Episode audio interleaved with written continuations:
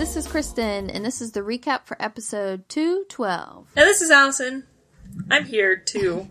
and before we jump into our recap, we just want to let you know that this episode is sponsored by Jasmine Harris on Patreon. Thank you, Jasmine! Woohoo! Yay, claps. Listeners, remember you can become a sponsor for as little as a dollar a month.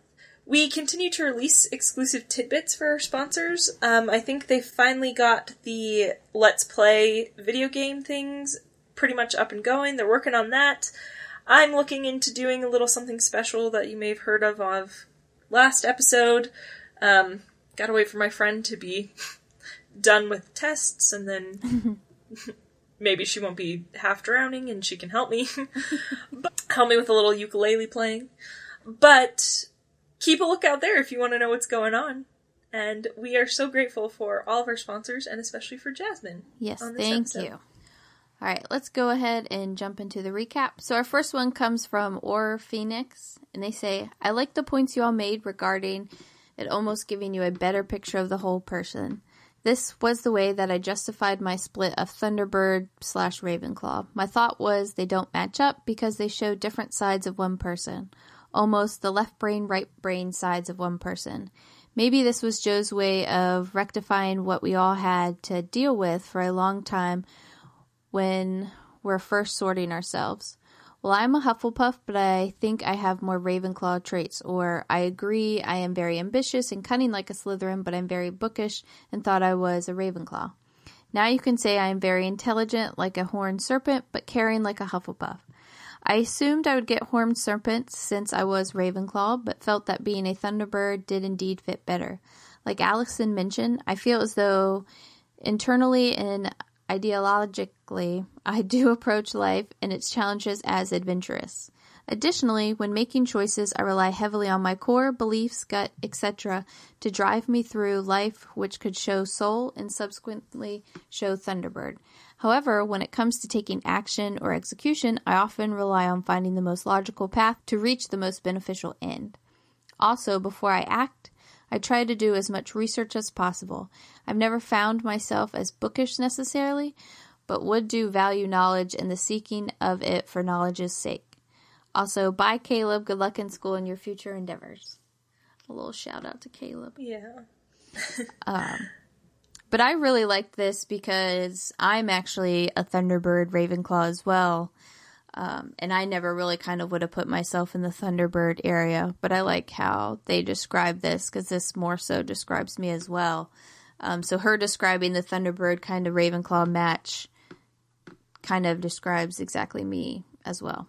Yeah, and I I think they they put it kind of because I think sometimes when you're thinking Hogwarts houses being someone who is split between two, it does feel very conflicting. But having the two kind of separate systems to kind of incorporate different elements works really well. I think to kind of let you see both things because people are complicated. Yeah, I like that. That the right side of the brain slash right side of the brain. Um, that makes a lot of sense, kind of bringing them all together. yeah. All right. This next comment comes from Fantastic Flubberworm, and they say, I have a theory on how muggles like Isolt's husband and child or the Grangers can see magical places like Ilvermorny or Diagon Alley. I think you discussed this on the previous episode, or it might have been SpeakBeasty. Was it? You guys talked about it, right? I honestly don't remember, Okay. but I think we did. Okay.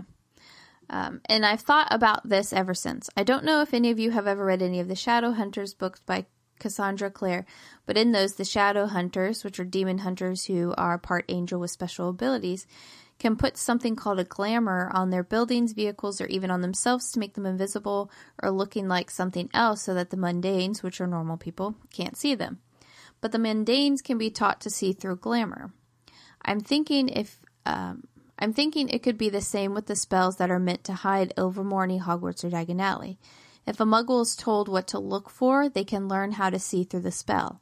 I guess that was pretty much what you said, but I wanted to share my thought anyway. About the houses, I'm a Ravenclaw since age 11 and have only ever been sorted into Ravenclaw. But as I've gotten older, I've started to identify more with Hufflepuff, and today I consider myself 51% Ravenclaw and 49% Hufflepuff. I was forced, first sorted into Pukwudgie and then Thunderbird, I think. Might have been Horned Serpent. And I see myself as a Pukwudgie. I I'm never going to say that right. no, you're saying it right. You're. It just sounds odd the way I say it. so. a bunch of my friends took the Ilvermorny test as well, and four of them were sorted into Pukwudgie, even though none of us are in the same Hogwarts house. I thought that was pretty interesting. yeah, I like the idea about muggles kind of learning to see through spells. Um, I think that could definitely be it. I mean, because in Sorcerer's Stone, it says, Harry says that Muggle's eyes just kind of slide over the leaky, leaky cauldron. hmm So I guess maybe if, and we know some of the spells are things that like tell muggles they've forgotten something or like they had an appointment, they forgot, you know, to get Yeah. them away from somewhere. So I guess if they like could recognize the signs and maybe readjust and kind of get over that, then that would, that would work to get them through. Yeah, or having that wizard person telling them, "All right, it's exactly right Yeah. here. Like this is what you should see," and then it kind of fades away. That's how it is. And I don't know if you've ever read the uh, City of Bones series. I haven't. Okay, but I've read them all, so I know what this this person's talking about. Um, of how it kind of disappears and fades away because they specifically say, "Oh, you're actually in a church, and it's actually really beautiful." Because what they see first is like this rundown area, and Oh, um, okay. the shadow hunter people are like, "Actually, you're in a beautiful church." Blah blah blah. Kind of, you really got to stare and focus and see through it. Know that this is what it really is. Once they know what it really is, they kind of find it fades out, and oh my gosh, you're right. This is a beautiful place that we're in. Hmm. Um, kind of thing. That's kind of cool. That makes me wonder, like, the first time Hermione and her parents went to Diagon Alley, like, was she like, no, it's right here? And her parents are like, what are you talking about? She's like, no, Yeah. it's right here. Like, Yeah, yeah. this is how we get in, you know? And they're like, what? Probably. There's nothing there. It could definitely. That's a short that story I want. Look, look straight, parents. I know I'm telling the truth. Yeah, also interesting too. Um, I've found that most people I know about the houses and the sorting, I know people in all four Hogwarts houses, but I feel like I know more people in. I know a couple that are Horned Serpents or Wampuses, but I feel like I, I come across more people that are Pukwudgies or Thunderbirds than any of the other Ilvermorny houses. So I'm not quite sure where that is. Yeah. Um, and which is cool too is um, there's a comment on that page on our site from traveling in a blue box, and they've actually made a document for everyone to put their houses in for comparison.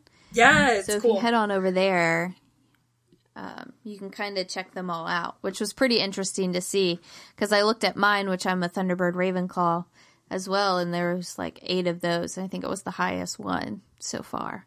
yeah.